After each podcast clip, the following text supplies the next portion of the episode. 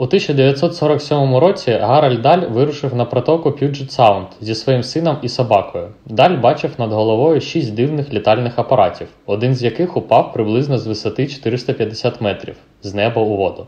Металеві уламки поранили його сина та вбили собаку. Даль розповів своєму начальнику на роботі Фредді Крісману про те, що сталося, і Крісман прийшов і переконався в цьому особисто.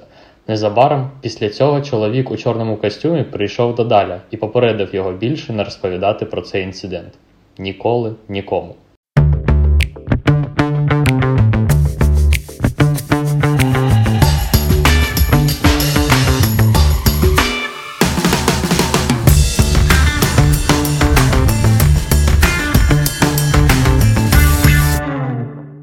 Вітаю вас, друзі! Ви слухаєте подкаст Шепіт із Камори. Е, З вами Ілля та Іван. Сьогодні до нас долучився гість. Це наш перший гість в подкасті.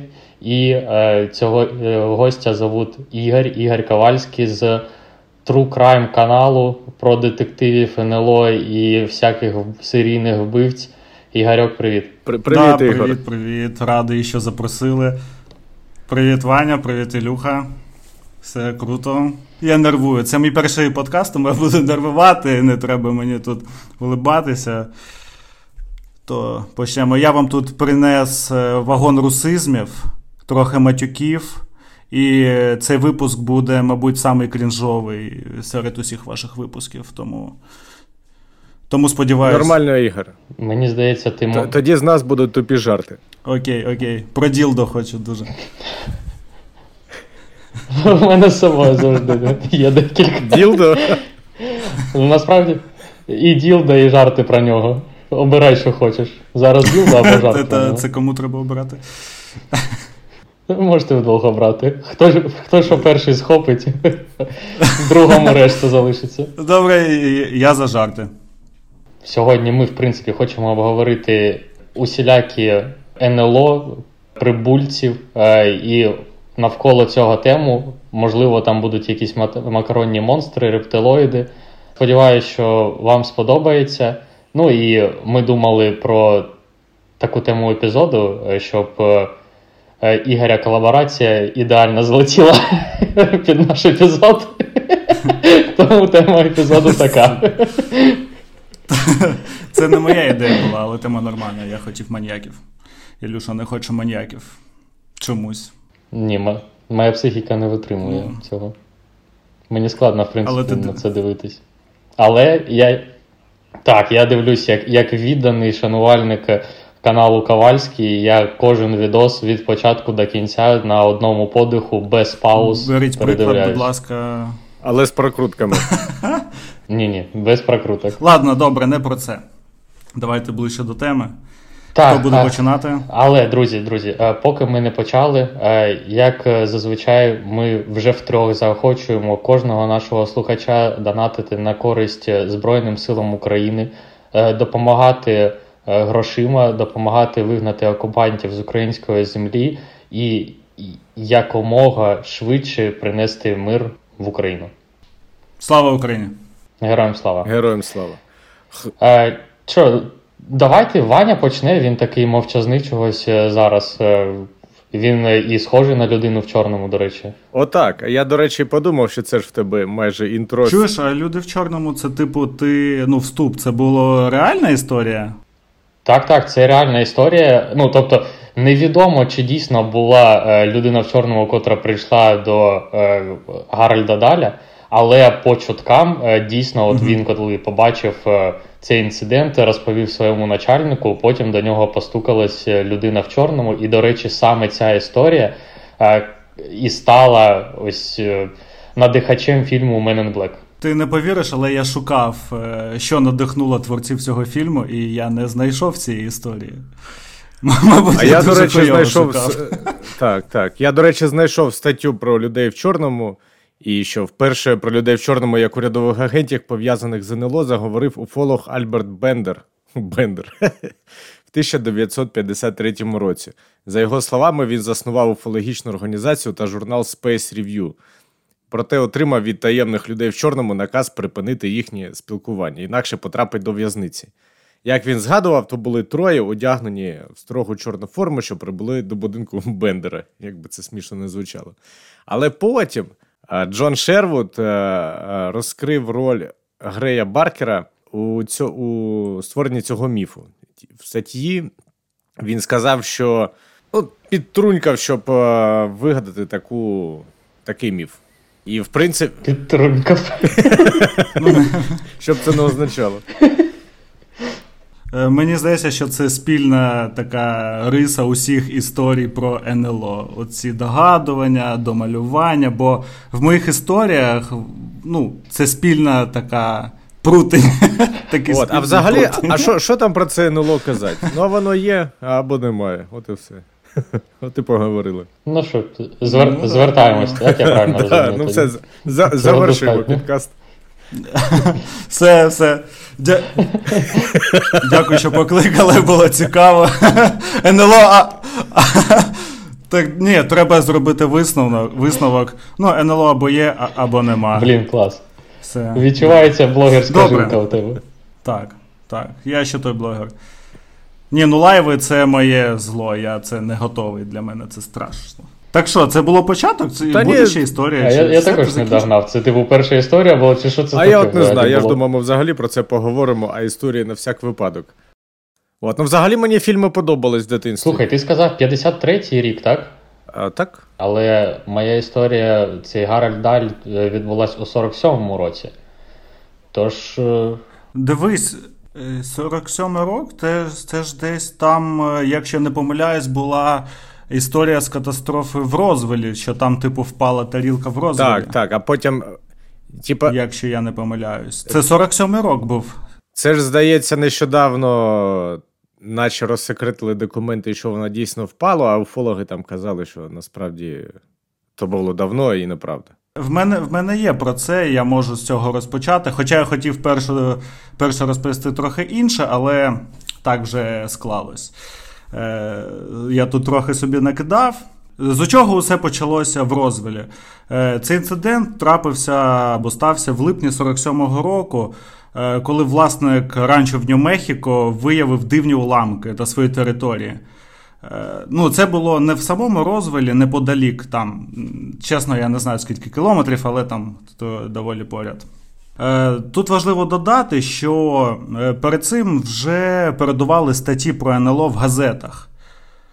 Себто, ну, він вже там був цим начитаний, і я знайшов приклади газет, які передували за декілька днів до цієї там ну, аварії знаменитої в Розвелі. Але там, щоб е, почитати цю колонку, треба було заплатити 50 центів, а я не Ілон Маск, тому я не заплатив.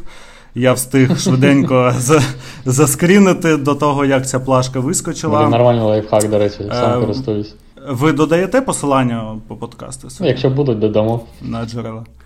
Добре, тоді я не кидаю, бо я взяв ці вирізки, я позберігав посиланнячко, може кому буде цікаво подивитись.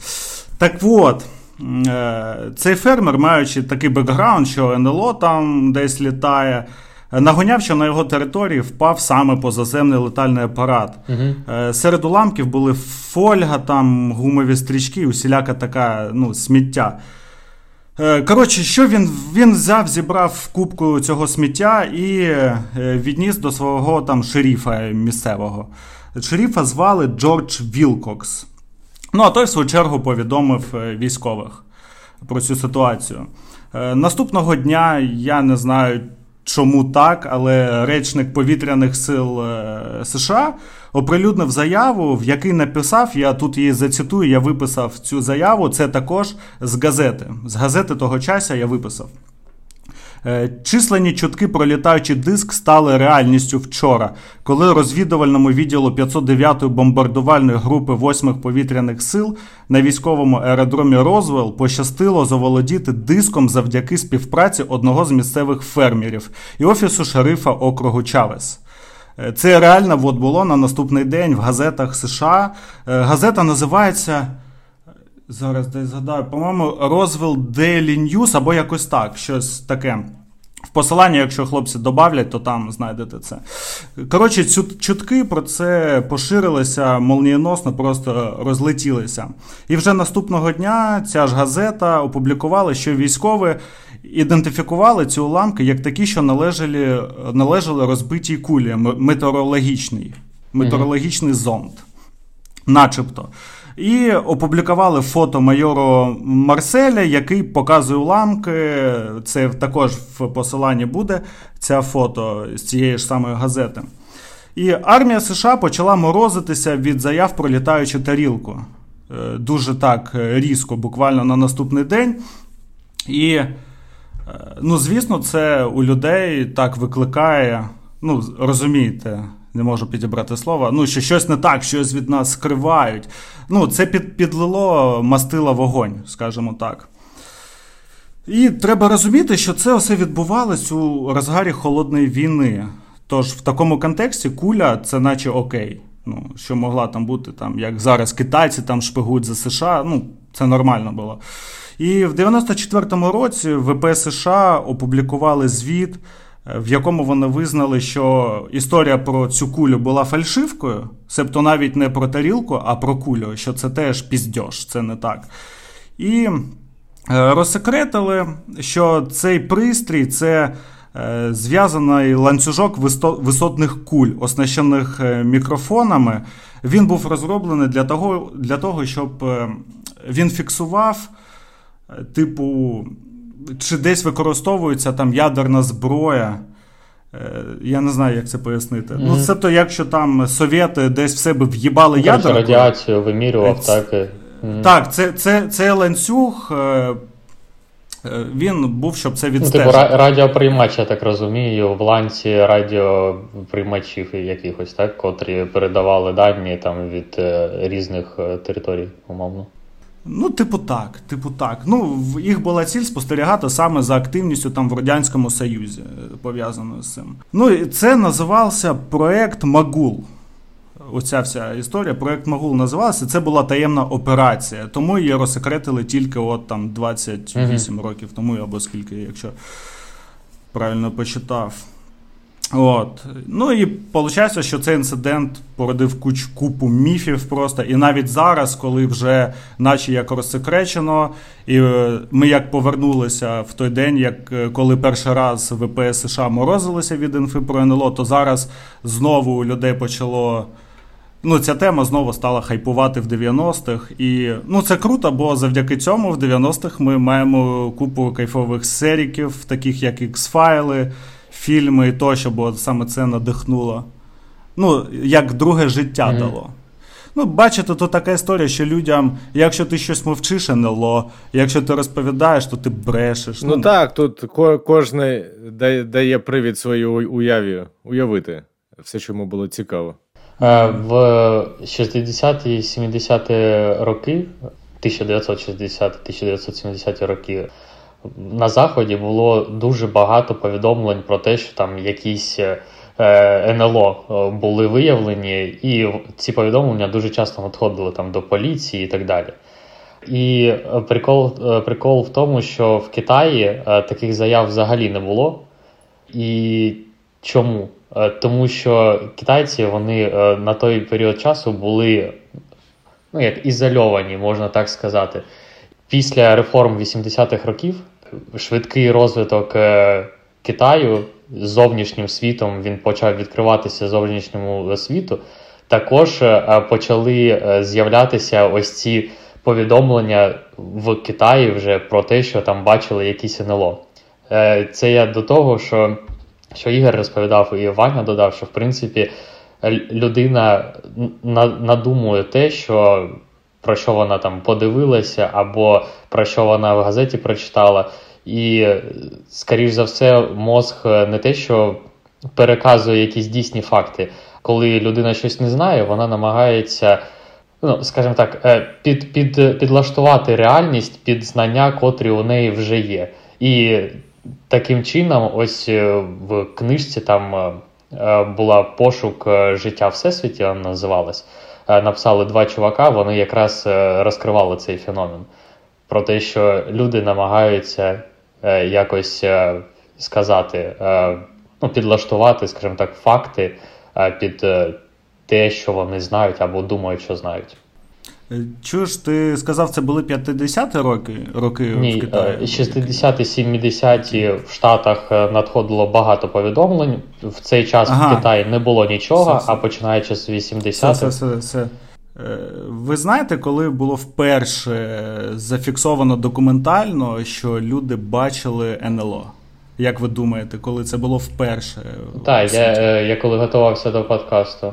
А документально зафіксовано це, наприклад, якась е, базіліка підійде, е, що хтось там намалював. Так, так, звісно. А, звісно. ну тоді колись давно. Там якась битва НЛО була намальована. Так, так, саме так і було. Битва НЛО. Так, ти, ти знаєш це, так? Да? Я в Вікіпедію Коротше, читав. це було в нім. О, я теж це знайшов в Вікіпедії. Схоже, ми всі готувались по одним і тим самим джерелам.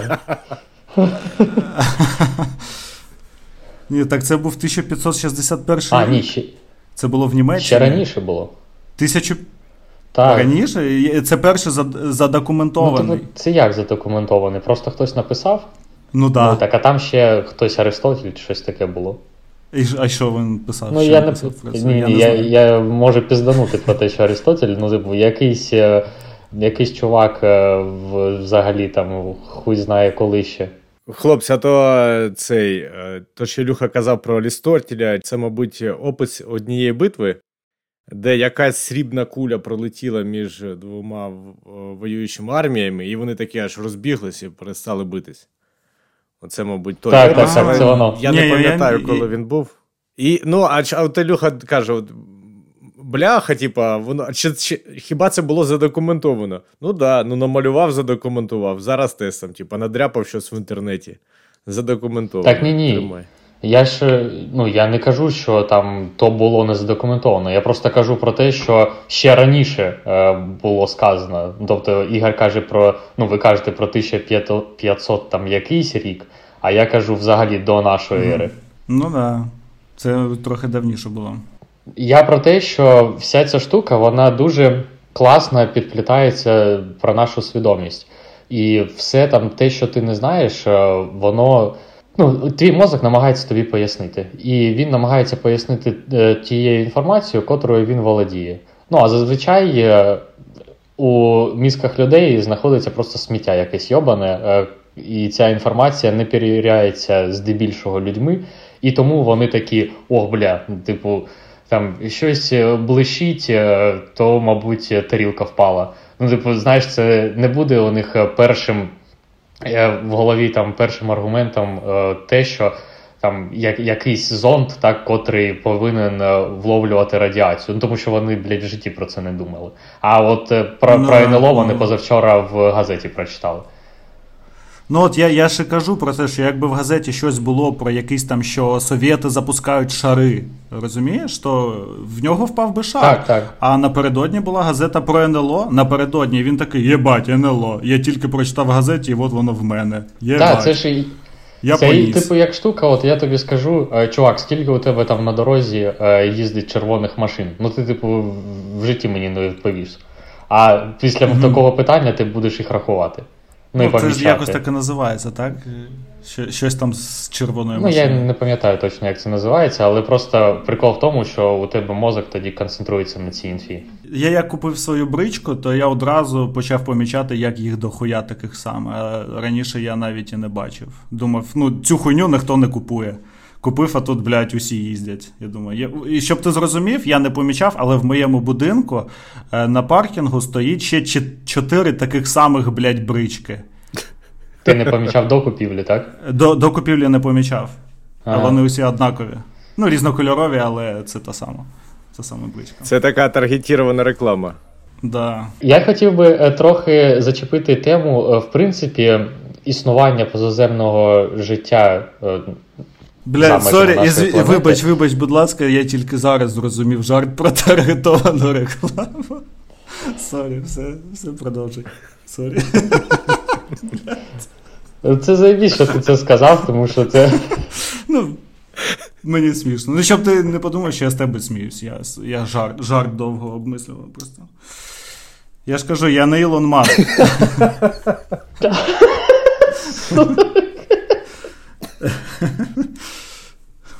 Так от, е, я про що? Про позаземне життя, і, в принципі, є навіть е, такий парадокс е, чувака, котрий називається Енріка Фермі. Це парадокс фізика. Що важливо для мене було, що це ну, там, не якийсь там хуй з гори, в принципі, досвідчений чувак. І парадокс в чому складається? Він складається з того, що тобто, за теорією вирогідності у нас ну, ми живемо точніше, ми живемо це факт на маленькій планеті серед е, безмежної кількості інших планет е, та зір та галактики і так далі. Але за теорією вирогідності повинна бути е, неймовірна кількість також розвинених цивілізацій. І парадокс складається в тому, що за теорією вирогідності вони повинні бути, але ніяких доказів у нас все ще немає. І це дуже дивно, якщо про це замислитись. І чуваки деякі, вони навіть е, вибудовували рівняння, з якою вирогідністю існує життя, в принципі, за межами землі. І був такий чувак, Дрейк, і він створив. Е, Новий альбом. Цей... Позаземне життя. Yo. Е, і він створив рівняння Дрейка. І е, це це рівняння Дрейка, воно типу, повинно було би пояснити пояснити кількість цивілізацій, е, котрі є в нашій галактиці, в чумацькому шляху. І там це рівняння, воно складається, там, здається, з семи параметрів. Я от коли дивився на ці параметри, я такий, блядь, да, да звідки він взагалі це вистрав? Ну, щоб щоб ви розуміли, я вам зараз декілька зачитаю. От, наприклад, ці параметри вони всі множаться один на один, якщо що. Перший параметр це кількість зір, що утворюється в нашій галактиці за рік. Далі е, частка новоутворених зір, що має планети. Далі середня кількість планет, що потенційно здатні підтримувати життя ймовірність виникнення розумних форм життя на планеті, на якій є життя. Е, далі відношення кількості планет, е, розумні мешканці яких здатні до контакту і шукають його. Ну і коротше, там просто полотно цих параметрів, і прикольно те, що він просто від пізди взяв якісь е, е, значення. Такі, типу, кількість, кількість зір, котрі утворюються. Ну, блядь, 10 нахуй. Потім такі відношення кількості планет, е, розумні мешканці, яких здатні до контракту. Е, до, до контракту. До контакту з контрактом. Блядь. Одна сота, він такий каже. Потім. Е, імовірність зародження життя на планеті один. І просто він від пізди взяв щось там, помножив між собою. У нього вийшло 2,2 помножене на 10 мінус 7. Ну, в принципі беручи до уваги, скільки там е, усіляких галактик, то це дохуя велике значення. Ну і чувак був е, астрофізиком на хвилиночку.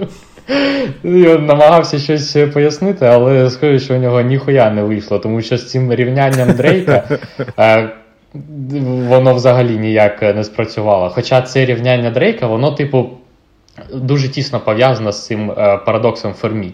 Типу, про те, що повинні е, бути інші цивілізації.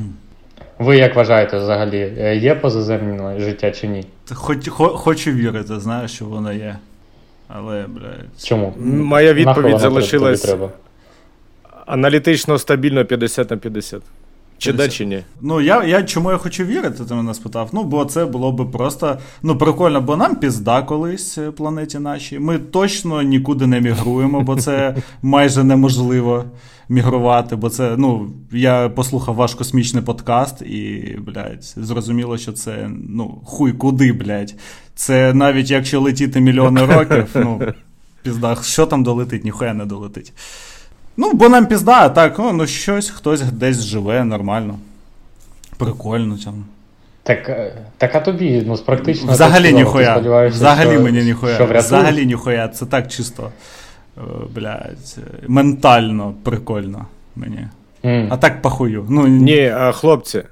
А було б цікаво завести собі другана іншопланетянина і там в баскет з ним грати. Ну, охуєнний план був. Ні, ну тут ж про те. Інстаграм свій вести і мільйонером стати. Ні, тут про те, що воно десь існує, але воно недосяжне, і ти ніколи не побачиш. І навіть якщо ти знаєш, що воно є. А, ну то тоді і хер з ним. А хоча з іншої точки зору, а як би вони були досяжні, то чи це добре для нас?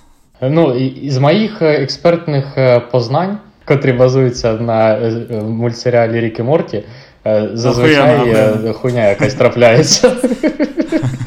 Ну да. Ні, ну Рік і Морті це так, це, блядь, нормально, це аргумент. От, ну давайте я додам свою байку маленьку. Я ж, коротше, в Фейсбуці підписаний на всяких йолопів, і там хтось науковий, хтось псевдонауковий, там періодично я їх видаляю. І один чувак там сильно топить, що там НЛО існує, і позаземні цивілізації точно там десь є. І може він там ту величезну надскладну формулу Дрейка десь там писав, не пам'ятаю. От, а взагалі, американське міністерство оборони оприлюднило дані аналізу всіх зафіксованих у 2022 році повітряних об'єктів. Природу частини з них зрозуміти не вдалося. Звіт оприлюднили на сайті управління директора національного, національної розвідки Пентагону. Загалом протягом 2022 року зафіксували 510 повітряних об'єктів. З них вдалося розпізнати 366. Це були безпілотники, повітряні кулі, пластикові пакети, там петарди, птахи, ну всяке таке. І нерозпізнаними залишились, залишився 171 об'єкт. Деякі з неверифікованих об'єктів, ймовірно, продемонстрували незвичайні льотні характеристики або експлуатаційні можливості і вимагають подальшого аналізу. Приводу вважати, що це НЛО немає, але ну, типу, ми нічого не виключаємо. Коротше, keep, keep on going, working on it. І ось так. От. В принципі, цим займаються, це досліджують на високому рівні в Пентагоні. Я читав про це ту саму історію, ти пробив. Коротше, з'ясувалося вже відомо, що це за об'єкти.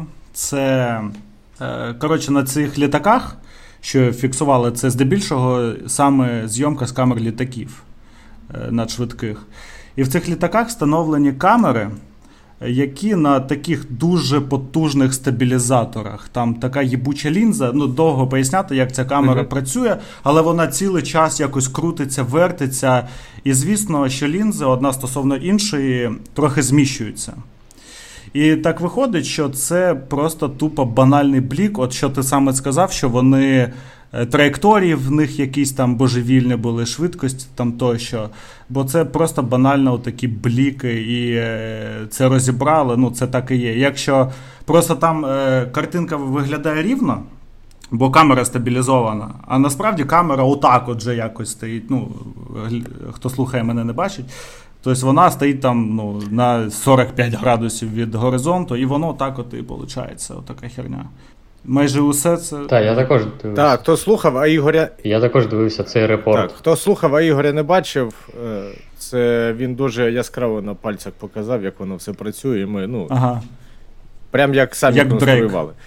От, а взагалі, так, там же ж так було ж багато відосів, е, де фіксували військові. Я не впевнений, що це всі ті 171 об'єкт, які там е, не виявили, що це таке в 2022 році, може інше. Але в цілому, да, таке знімають, і ну круто, що такі пояснення знаходять, знаходять значить, мінус якась е, фігова інформація. Але все одно е, уфологи вони думають, що це неправда, що це все одно було НЛО, і ви пиздіте нам. Цим людям не пояснити. Розумієш, це все, все оприлюднення усі, вони насправді для кого? Хто не вірив, той не вірив. Вони, вони нікого не переконають. Ну, мені так здається. Може, я Ну, помиляюсь. Ну слухай, якщо були б факти, якщо були б факти, то переконало б. Коротше, завжди можна знайти аргумент в свою користь. Ну так, да, це так. Ну, блядь, ну слухай, ну, ну як це так? Ну, аргумент, він на той аргумент, що він чимось у тебе підкріплений. Типу, а аргумент, коли ти намагаєшся розводити демагогію, це хуйня йобана, а не аргумент. Тому я і кажу, якщо б були факти, то в принципі е, скептиків можна було б перетягнути на на сторону тих, хто вірить у НЛО. Ну, типу, а якщо фактів немає, ну, типу, блядь, ну як ти повіриш? це? Так, скептиків, можливо, і можна, бо мені здається, вони більш раціональні, ніж уфологи. А чи можливо перетягнути Ну, уфолога? А хто ти? Уфолог це той, хто вірить же? Ну, типу, вірить, Правильно. вивчає, він там може все життя посвятити тому, щоб, блядь, дрочити на розвил. Блін, а це і цікава ідея. Е, Скоріш за все, ні, тому що, типу, як ти переконаєш людину, котра вірить в щось без фактів, так? Ну, бо я читав статтю типа, який 30 років е, вивчав інцидент в Розвелі, блядь. 30 років, сука, там такий маразм, я навіть, я навіть не запам'ятав, там просто пізда. Це неможливо дивитись, читати. Що там можна 30 років вивчати, я просто навіть не розумію. От, бачиш, в тому то і справа. Ну він там щось догоняв, нагоняв, там, додавав, що як це пов'язано там ще з чимось, е, з кругами на полях і таке інше. Ой, бля, До речі, кру- це взагалі топ. про круги на полях є що в мене сказати. Це типу, коли трактор дрифтує. Ні, про круги на полях це настільки прозаїчно та скучно. Якщо хочете, можу розповісти, що як, як воно відбувається. Якщо нудно, то 100% розповідай. Добре, ні, ну воно настільки, що хтось їх дуже романтизує, але ні. Почнемо, що ці круги стали популярними лише тільки в 70-х роках. До цього вони теж десь відбувались, але їх не пов'язували з НЛО, усім було просто похуй. Ну, а тут їх, може, поп-культура зробила своє, комікси і так далі. Як воно, і як Ілюха вначалі сказав, так воно і працює. Так от, е, ці круги, ну, звісно, їх е, малюють звичайні люди. Як ви думаєте, як вони це роблять? Я знаю як. Давай, Іван. А там, здається, просто ти палицею, ну така як. е, Коротше, фігня, наступаєш на солому там молоду, на Так, рослину, і вона пригинається і так і залишається. І вони так до дошкою на по великій площі її лозиш, і вони не ламаються, і все норм. Просто тупа дошка, блядь, да? Просто тупа дошка і мотузка, і все. І щоб ви розуміли, це дуже так. Щось в цьому є цікаве, е, що саме є, існує компанія, вона називається Circle Makers. Circle Makers це ціла компанія, яка займається. Послухай мене, ти смієшся, але вони заробляють дуже немаленькі гроші. Повір мені, дуже немаленькі гроші. Ти здивуєшся. Е, Я скину їх сайт, в них дуже кайфовий сайт, він е, такий весь інопланетний. Коротше, е, вони малюнок ти можеш замовити за кілька-то там тисяч доларів. Усі малюнки вони виконують тільки вночі, щоб ніхто цього не бачив. Е, Вони можуть тобі портрет там е, намалювати, е, з днем народження тебе привітати, або то, що. Бля, чимось не тим займаюся. це вони схоже. роблять по GPS-меткам. Так от, це фігня. Пам'ятаєте, був фільм, е, фільм жахів е, Рінгс про ці е, кола на полях такий. Я, можливо, не дивився навіть. Десь років 10-15 тому він був. Коротше, щоб ви розуміли, була промоакція до цього фільму, яку е, замовили саме е, у цього Circle Makers. І на, е, напередодні фільму, ну не напередодні, а там ще за декілька місяців до виходу цього фільму по США почали з'являтись круги на полях. Єба, це просто топовий І ніхто, маркетинг. Це ніхто офігеть. цього не поясняв. Це не пов'язували з фільмом, і тільки після прем'єри фільму стало відомо, що це був такий маркетинг фільму. Круто. Така от хуйня. Оце Отака круто. хуйня. Дуже круто. І все. А я ще коли е, читав про ці круги, також там е, було таке, що просто там кукурудза, вона е, якось е, гинула від якоїсь хвороби, от, отруйта якась була розпилена, щось таке. Воно виходило от, чомусь колом. Я не дуже догнав чому. Мгм. І от спочатку, коли е, просто поля кукурудзяні подихали отак, от, е, типу, колом, то вважалося, що це також е, іншопланетяни прилітали. Але там, мабуть, вони кукурудзу думали, що вони забирали, тому що ну, там нахуй все згнівало. Ну, цікаво. Чому? Я, я коли ще, до речі, дивився, е, ви знаєте, що там є прям своя шкала градації контактів Ні. з Ну давай. Ну і, і ця шкала називається шкала Гінника. Ага. Там усього сім типів контактів. Перший тип контакту це е, коли було спостереження одного або декілька там неопізнаних літаючих об'єктів. Ну Там сюди входять умовно там якісь літаючі тарілки, котрі комусь е, прибачились, там якісь дивні вогні, або там якісь повітряні об'єкти, типу кулі. Ну і закінчується сьомим контактом. Сьомий контакт це саме половий контакт прибульця з О, людиною. Нормально. А можна з нього почати? Оу май.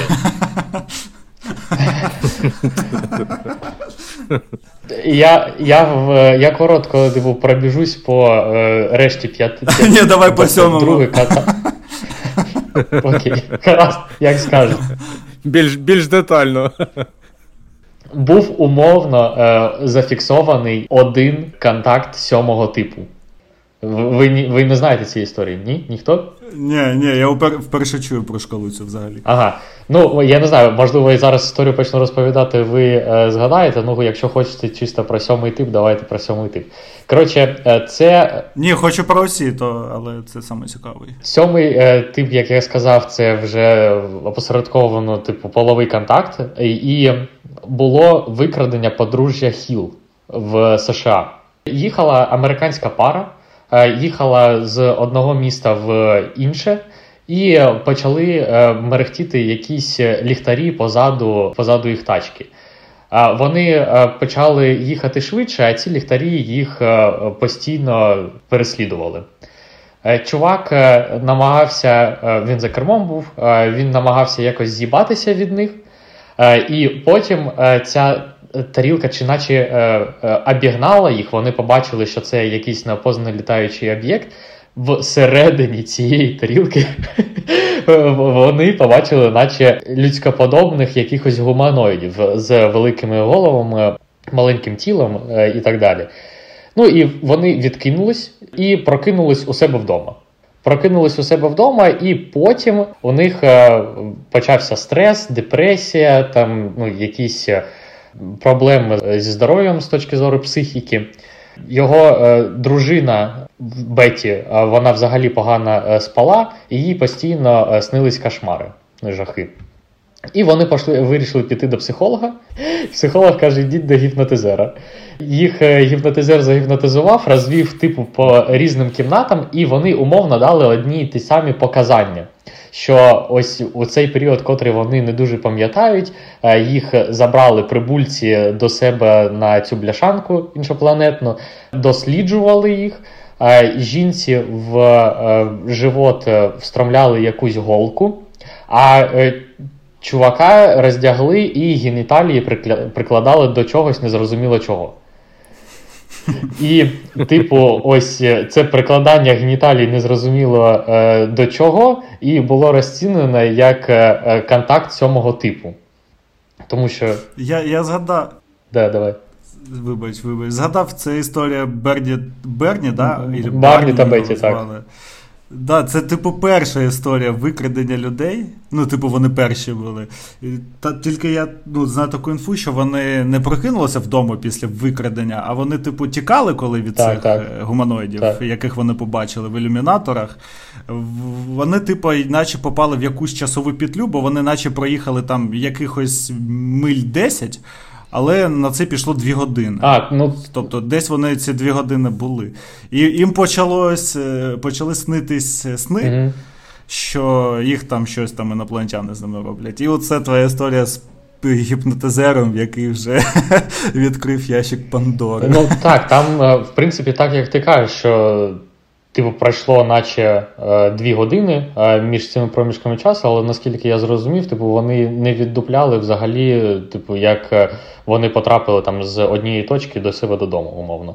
Ну і всі такі, бля, як таке може бути? Дві людини в стані гіпнозу. Ну, типу, є ж теорія, що під гіпнозом людина взагалі не може брехати. Є теорії, що просто його дружина Бетті, коли там після кошмарів вона прокидалась, е, розповідала йому це дуже е, в яскравих фарбах. Ну і він е, через те, що у нього самого там трохи куха під'їхала, ну і він це сприймав, і його мозок це вважав типу як дійсність. вже. А в мене є більш проста теорія пояснити, як так стало, що гіпнотизер просто тупо напиздів. Типу він Можливо. гіпнотизер, котрий підробляв уфологом. Та мені здається, там, там, там усі підпизділи трохи. Ну так, можливо, і так. Якщо я не помиляюсь, вони цю історію навіть продали комусь або письменникам, або кіноробам, і вони на цьому бабки підіймали це подружжя. Вони заробляли на цьому ну, нормально. Я, я не знаю, ну якщо у тебе є інфа, то можливо. Ну, я такого не чув. Ні, ну, я, ні, так, ну, я чув щось таке, що саме вони там стали прототипами, і що вони там з кимось е, консультували письменників або щось таке. Ну, звісно, я маю сумніви, що це вони безкоштовно робили. Ну, блін, в принципі, коли е, ти там е, розкрутився трохи медійно, то чого б і не продати історію. Ну да. А щодо гіпнозу, от гіпноз, я, я не розумію гіпноз. Я знаю, що це трохи не по темі, але гіпноз він існує.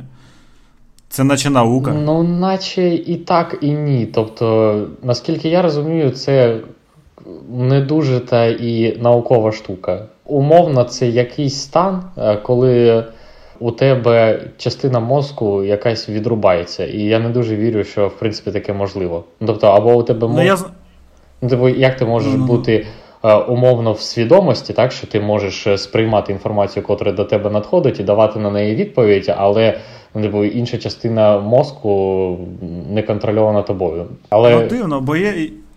Вибач, вибач, не скінчив. Sorry. ні, я просто про те, що е, гіпноз в класичному розумінні, я думаю, що це bullshit. Ну, тобто ніхто не може тобі сказати, е, ніхто не може заволодіти твоїм мозком і казати тобі, що робити. Ну тому що гіпноз розуміється саме як, як ця чортівня. Ну, теж мені так здається, бо я знаю, як роми використовують, і це навіть є термін, але я його не згадаю, це не зовсім гіпноз. Але роми можуть тебе там якось забалакати, і ти такий добре. Це якось називається, це навіть мистецтво ціле. Це, це, цьому можна навчитися, але це не гіпноз. Ти такий, о, бля, мене наїбало, то вони ловко це зробили.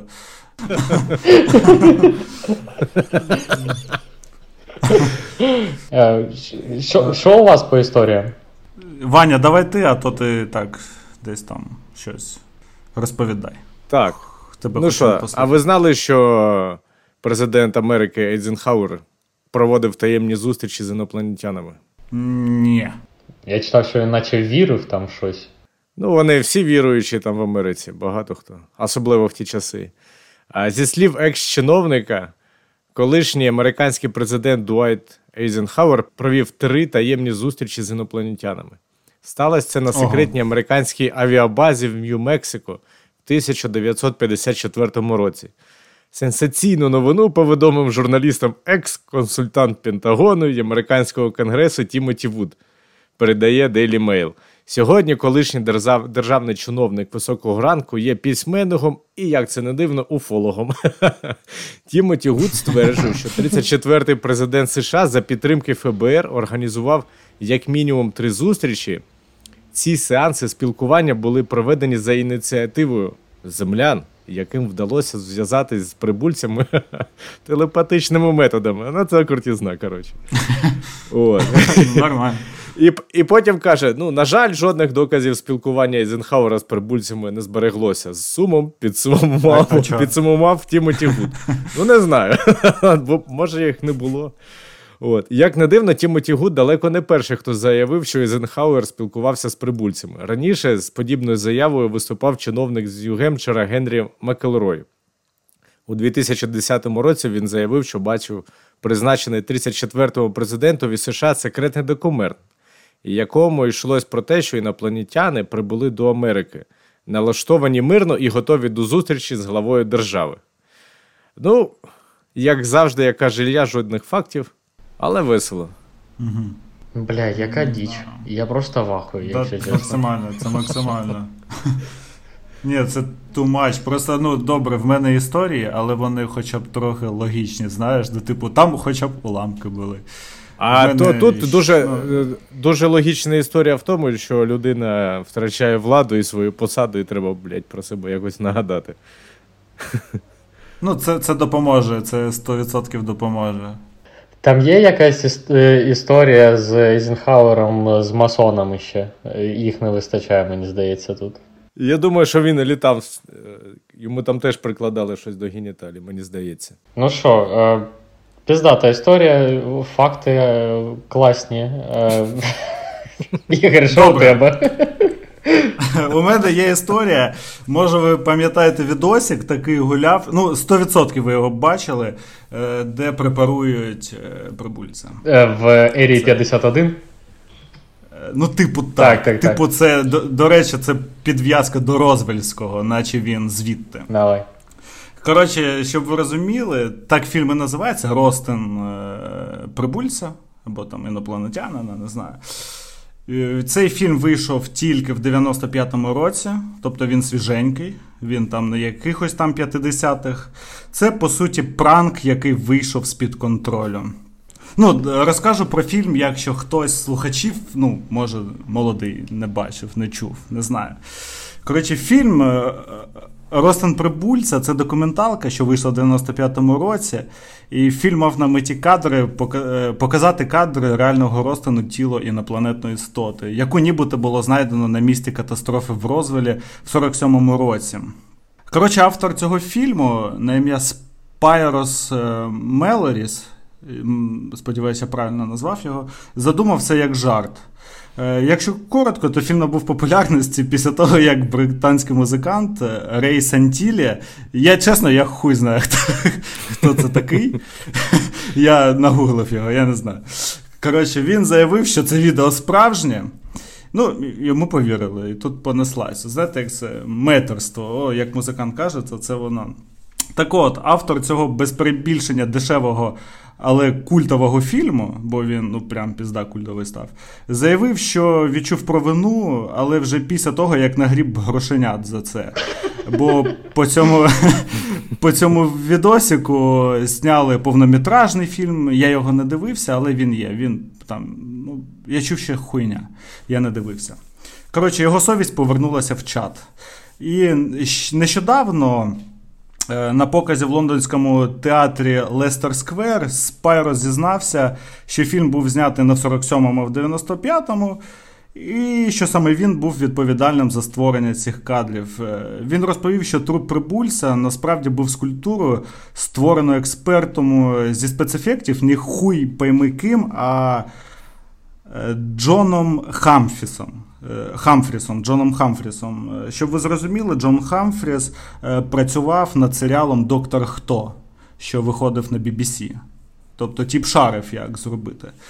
Хірургічні інструменти та костюми їм підігнали знайомі костюмери з Британії та США. А патологоанатомів зіграли там його брат та дружина, якщо не помиляюся, або дівчина. Тобто там навіть акторів не було, це максимально дешева хуйня була. Коротше, для реалістичності реалістичності розтину вони використовували органи тварин реальних, а мозок інопланетянина це повинно було бути там якесь варіння або джем, але там щось відмовилось від цієї затеї, там теж нафарчмачили якоюсь там хуйньою трібухою голову. Ну і це прям е, ну, зайшло так, що майже усі бачили цю хуйню. Він просто сняв це по фану, це не повинно було там десь гуляти. І е, ну, важливо, що від початку відео не позиці... не позиціонувало себе, прям що от ми точно це от воно було. Але так люди підхопили і о.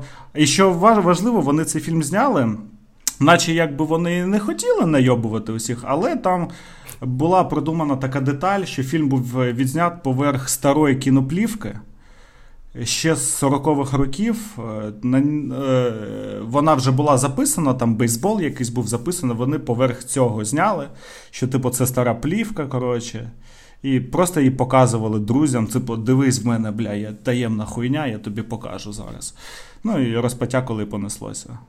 Ну, така нормальна хуйня. Вони Ну, знаєш, такі спочатку, блін, ми просто поржемо з цього. Хоча чувак підійшов, прям е, там найняв е, чувака, котрий нормально, mm-hmm. умовно там шарить е, з декорації. Е, у нього не те, що він там сам, знаєш, е, був і цим прибульцем, котрий лежав, і потім, типу, доктором, хірургом, котрий його різав. Е, запарився нормас. Схоже на те, що у нього він одразу позиціонував цю штуку як наїбати когось. Ну так, да, я теж думаю, що, мабуть, це так було, що одразу це було наїбати. Але я впевнений, що він не знав, що наскільки це, блядь, буде масштабно. Він не очікував, що воно завіруситься настільки. Так. так, а ти кажеш, грошенят нагріб е, яким чином?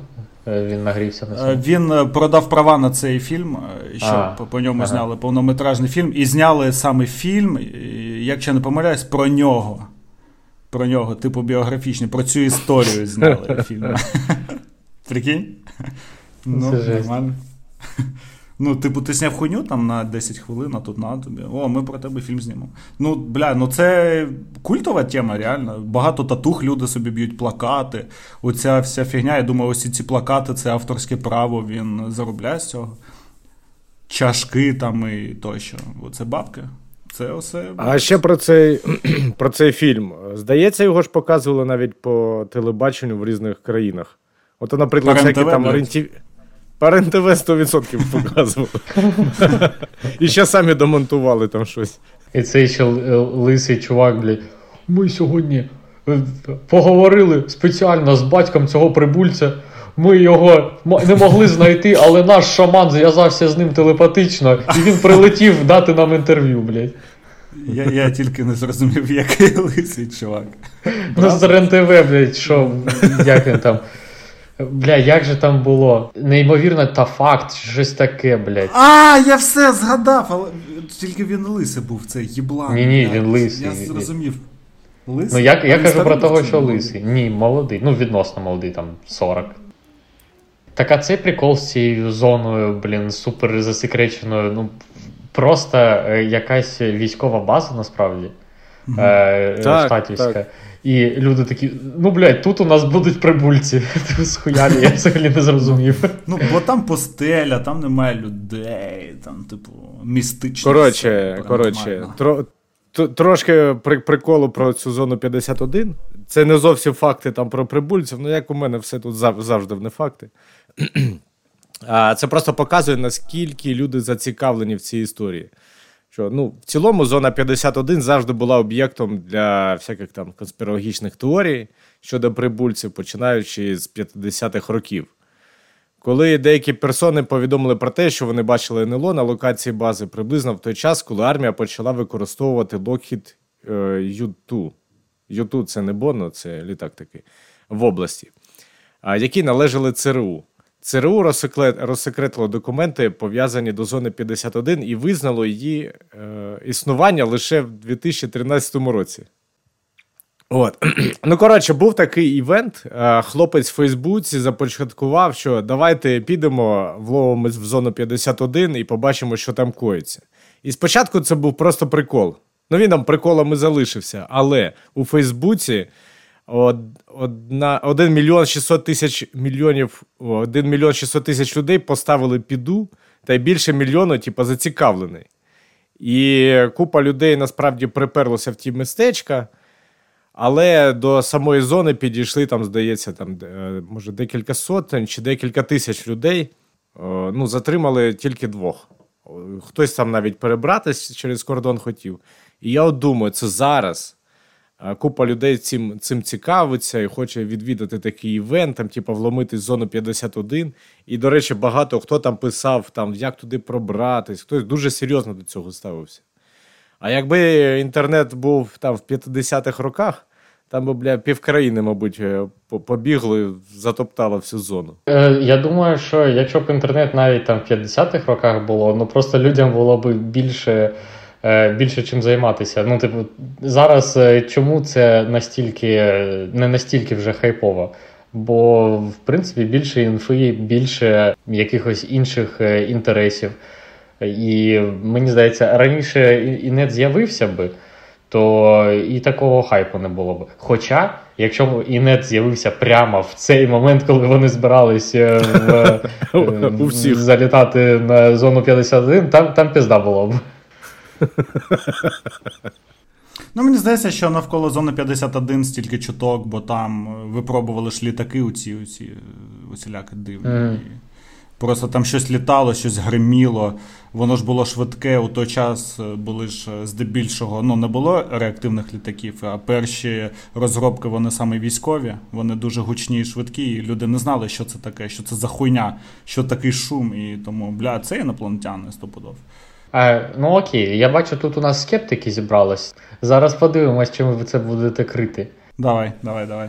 Коротше, історія про зникнення Фредеріка Валентіча. Чули таку? Ні. Е, Коротше, це подія, котра відбулася у 1978 році, і вона е, пов'язана з нез'ясованим зникненням літака і пілота, до речі. Коротше, чувак летів е, над е, басовою протокою. Е, Він е, летів в сторону е, острова, ну коротше, з Австралії в сторону острова над протокою.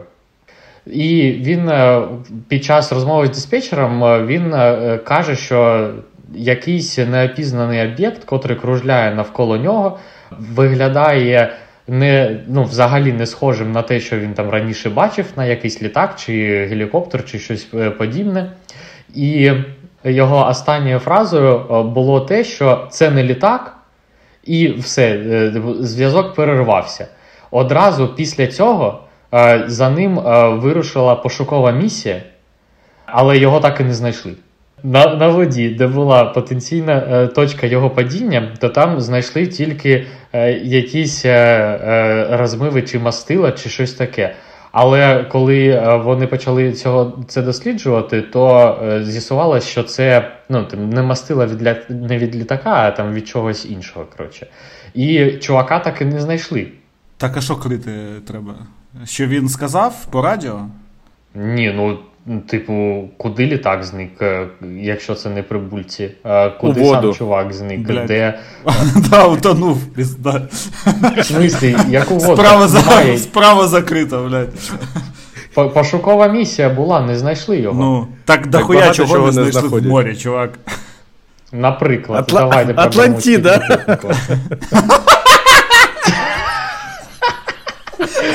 Так-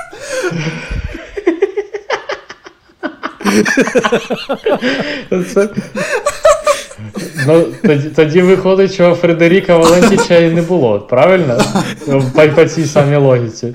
Ну, або і нема. Або Атлантіду спиздили Що? іншопланетяни. Або він і є Атлантида. Є докази, е, які, що Атлантида вела перемовини з диспетчером. Ну, блядь. а- є докази, що він вів, ну. Ну, типу, блядь, теж єдиний доказ, що він там, ну, ти. Це теж все така хуйня, бо це було колись і не було цього, як він називається, щоб Блять, чувак, ну звісно, хуйня. Я ж, блядь, не кажу, бля, я після цієї історії повірив, блядь, в НЛО. Піздець. Ні, ну ти такий, чим крити, зараз будуть аргументи. Аргумент. Саболіт впав, блядь, в океан і його не знайшли. Єбать, де він в океані, сука. Там же була пошукова місія, блядь. Я просто намагався бути об'єктивним для слухачів, котрі е, вірять всю цю уфологічну штуку, розумієш? Блядь, нехай вони пояснять в коментарях, як знайти літак в океані, блядь. Пізда. Ну ти знаєш, ти такий йдеш, е, наїбнув там айфон, блядь, з пірсу в море, такий хуяк, блядь, це і не і прибульце. Бо я, я його не знайшов. Була пошукова операція, я н- ниряв, але не знайшов, блядь. Ну, ну їбать, ну він втонув, пізда. Ну, окей, мастило, блядь, на поверхні води. Ну, і скільки воно там буде? Так, е, ні, чувак, е, дивись, дивись, е, тут фішка в чому, що одразу після його ну, типу, падіння Ага. вилетіла місія. Ну, тобто, Ага. і це не зайняло багато часу. І не було ніяких ні слідів на воді, нічого взагалі. Скільки часу типу, це ось зайняло? чому. Його літак о в 18.10 був готовий до польоту, в 18.19 покинув аеропорт. Маршрут становив приблизно 235 кілометрів. Ну, тобто, взагалі небагато, е, невелика відстань для літака. Е, Погодні умови були чудовими, сонячно, легкий е, вітер усього-навсього. Е, Захід сонця очікували о 19.18 і приблизний час прибуття на острів 19.33, куди він летів. На борту літака було чотири рятувальних жилети, радіомаяк. І е, сам літак у разі падіння в море він міг міг залишатися на плаву щонайменше кілька хвилин. О 19.00 Фредерік відзвітував е, е, мису, і наступна передача почалась о 19.06 з повідомленням про невідомий літак. Угу. Закінчилася останнім вистрілом е, Фредеріка, ось типу, що бла бла бла, це не літак, в 19.12. Тобто, це взагалі ну, дуже близько до е, його остаточного пункту призначення. Тривога була піднята відразу ж після того, як зв'язок з літаком перервався о 19.12. Е, і, типу, вилетіли за ним, е, за ним, е, типу, на пошуки, умовно. Цікаво. Тобто, ти розумієш? 19.12, 19.33. Це 21 ну, хвилина так, різниці. Так, так. Ні, ну уламки були б. Добре, тут ти мене переконав. Але теж така справа. Ну, як би не існувало цього, чи існує радіозапис, радіозапис, або це тільки зі слів? А, ну тут я не не дуже бо, так перевіряв. Бо, я, бо я, ще... я, ба, я, бачу, я бачу, що е, є запис, я вірю на слово. Окей, бо якщо саме був запис, ну це ну тут можна якось посперечатися. А якщо це зі слів, по типу він заявив, і це рапорт диспетчера, знаєш, звіт, звіт диспетчера то, блядь, ну, можливо, там хтось проїбався по техніці безпеки, самоліт там двигун заглох, він загинув, і просто покриваючи один одного, придумали таку байку, блядь, яка розлетілась. Тому тут важливо, чи чи, був саме чи був саме запис, що він сказав щось таке і пропав зв'язок. Тоді ну, це можна виключити таку хуйню. А так, ну не знаю тоді, не знаю. Просто з усіх історій, там, котрі я е, читав під час е, підготовки до подкасту, ось ця була там, знаєш, найзагадковішою, mm-hmm. тому що типу, взагалі ніхуя немає. Типу, зник літак, блядь, і чувак. У нього був радіомаяк е, в літаку, ніхуя не ну, типу, ніякого сигналу не було після цього, ну і все. Ну так, да, це цікаво. Ну, хуй знає. Тут залежно, чи існує запис. Якби існував, його можна було послухати і знати, що це точно не фейк, а той самий запис, а не відтворений. То, блядь. Ой, блядь, чувак, зачекай, здається, знайшов. Знайшов запис. Вмикаю. Давай. Я Фредерік Валентіч, як чути. Блін, та він що, українець був? Блядь, я, я, я дійсно таки думаю, ніхуя собі зараз вімкне, думаю, послухаємо. Ото я вірю в це. Блядь. У мене теж є історія про літаки та НЛО, але вона більш реальна. Просто тут знову, що люди хочуть вірити. вірити Бля, в смислі більш реально. Це ну, реальна історія, я розповів. Добре. Зараз розумієш. Е, звідки саме взявся цей термін літаюча тарілка? Знаєте, вперше, вперше де він був? Ні. Ні, поки ні. Коротше, розповідаю, це був 47-й рок, і був такий американський бізнесмен Кеннет Арнольд, е, який мав власний літачок маленький і дуже любив їм ним літати. Ну, така розвага в нього була. Коротше, він літав там десь у себе в Америці, в горах, не знаю. І тут він повідомив, що бачить групу з дев'яти високошвидкісних об'єктів, які пролітали над горою Рейнір у штаті Вашингтон. І він описав їх е, як плоскі, і, типу, наче це форма для пирога. Їх швидкість він оцінив в 1600 кілометрів. Е, форма пирога, такий, типу, плаский. Коротше, репортер, який проводив інтерв'ю Кеннета, написав статті, що це були летаючі тарілки. А не там. Той не казав про тарілки, він просто сказав плоске, а той подумав, ну, одна хуйня я написав. Е, і так зародився цей термін. Його вигадали, по суті, газетники, і е, рознеслося це. Але що цікаво в цьому, то це те, що до Кеннета е, НЛО описували як дирижабель або куля, або якась там ковбаса. Тобто, це ніколи не був плоский об'єкт. Плоский, Він завжди був якийсь такий ну, дирижаблі-подібний. Тобто, uh-huh. що літало, то люди там і бачили і собі. Так вони і описували. І після цього випадку як він описав його як плаский, газетчики написали літаюча тарілка, масово в США почали бачити е, тарілки, саме тарілки. Люди. І по, після того, як це з'явилося в газетах, ця стаття про 9 об'єктів. е, буквально там до цього моменту, якщо не помиляюсь, декілька років або там місяців не, е, я не ну там добре, вели, величезний срок до цього було жодних повідомлень про НЛО. Жодних. Е, Як тільки з'являється ця хуйня в пресі, що тарілки, одразу бачу тільки тарілки, і там наступні там, за тиждень там щось понад ніж 50 випадків спостереження НЛО у людей Мгм. виникає така хуйня малята. Ну і так і закріпилась, бо усі бачили вже літаючу тарілку, звісно, повідомляли про тарілку, і понеслося, що НЛО це саме літаюча тарілка 47-го року. Ну, я Мгм. схоже на те, що е, міс Бастет з цим всім про те, що знаєш, немає ніяких новин. Потім хтось е, друкує в газеті щось, і їх просто мільйон однакових, що все, всі все бачать і так далі.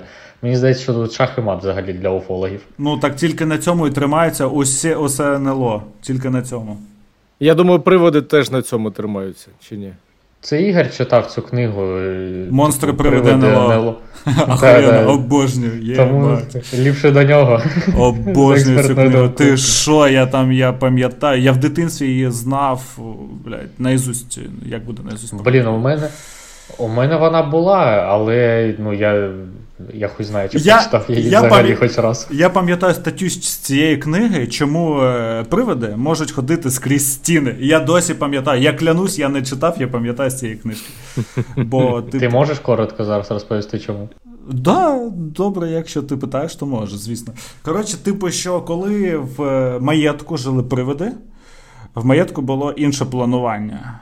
Потім нові, нові власники змінили планування, і е, дверні прийоми стали в інших місцях, а привиди за звичкою ходили по старому маршруту, там, де були раніше ці прийоми, і саме тому вони, блядь, ходять скрізь стіни, а не тому, що вони такі ніхуя собі, я привид, блядь. Просто вони наче живуть в паралельному світі, і там в них двері. От і все. Оце була така стаття в цій дуже- книжці. Ніхуя собі я привид. якщо чесно. Ні, монстр приведе НЛО це топ. Там був ще череп, на який ти дивишся, а потім моргаєш на стінку, і він там проявляється на стіні. Охуєнно.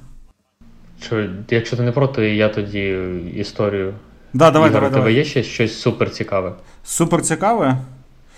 Та Мгм. не знаю. Давай ти почни, а там подивимось. Є е, ось ще, ще одна гіпотеза. Гіпотеза зоопарку називається. Е, я просто чому хочу її зазначити, тому що це, знаєте, як е, ще одна теорія, в котру вірять уфологи. Типу, вона е, каже про те, що ось, наприклад, ти, коли ходиш е, до зоопарку, ти ж там не намагаєшся там поспілкуватися з. е, Ну, я не знаю, з кимось з совою, так? Або ти, коли ходиш по вулиці, ти бачиш мурах, ти ж з ними не намагаєшся там якийсь контакт е, встановити. Намагаюся. І ось ти.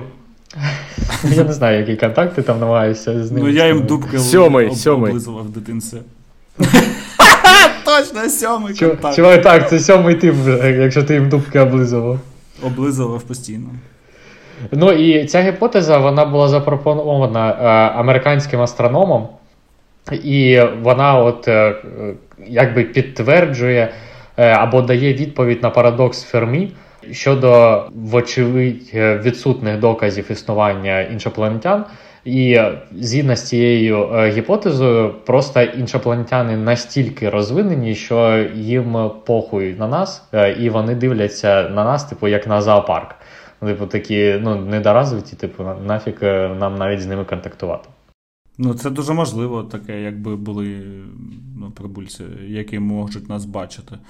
Але тут справа, які му- мусять, мусять бути в них технології, щоб вони до нас долетіли. Типу, це ніхуя собі.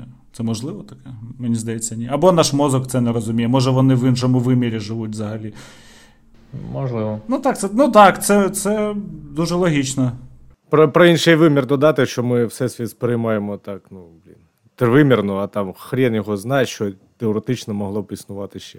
Ну, Треба да. Марвел передивитись, може там вони пояснять про квантовий вимір, і ми всі зрозуміємо, коротше, де іншопланетян шукати. Мені здається, що з Марвелу краще нічого не намагатись зрозуміти взагалі. Взагалі, мабуть, ліпше не дивитися. Так, ліпше не дивитись, це хуйня.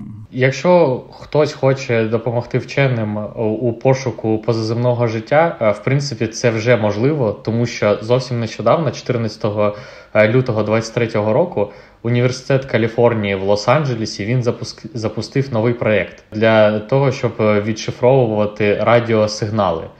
І вони там якимось чином відфільтровують 99,5% сигналу, котрі надходять до пристрою, котрим вони це уловлюють, умовно, тому що як вони відфільтровують, вони відфільтровують тим типом, що тим чином, що природні радіосигнали там від умовно там вибуху зірок або від пульсару, вони відрізняються від сигналів, котрі ну штучні там від якихось систем і так далі е, випромінюються.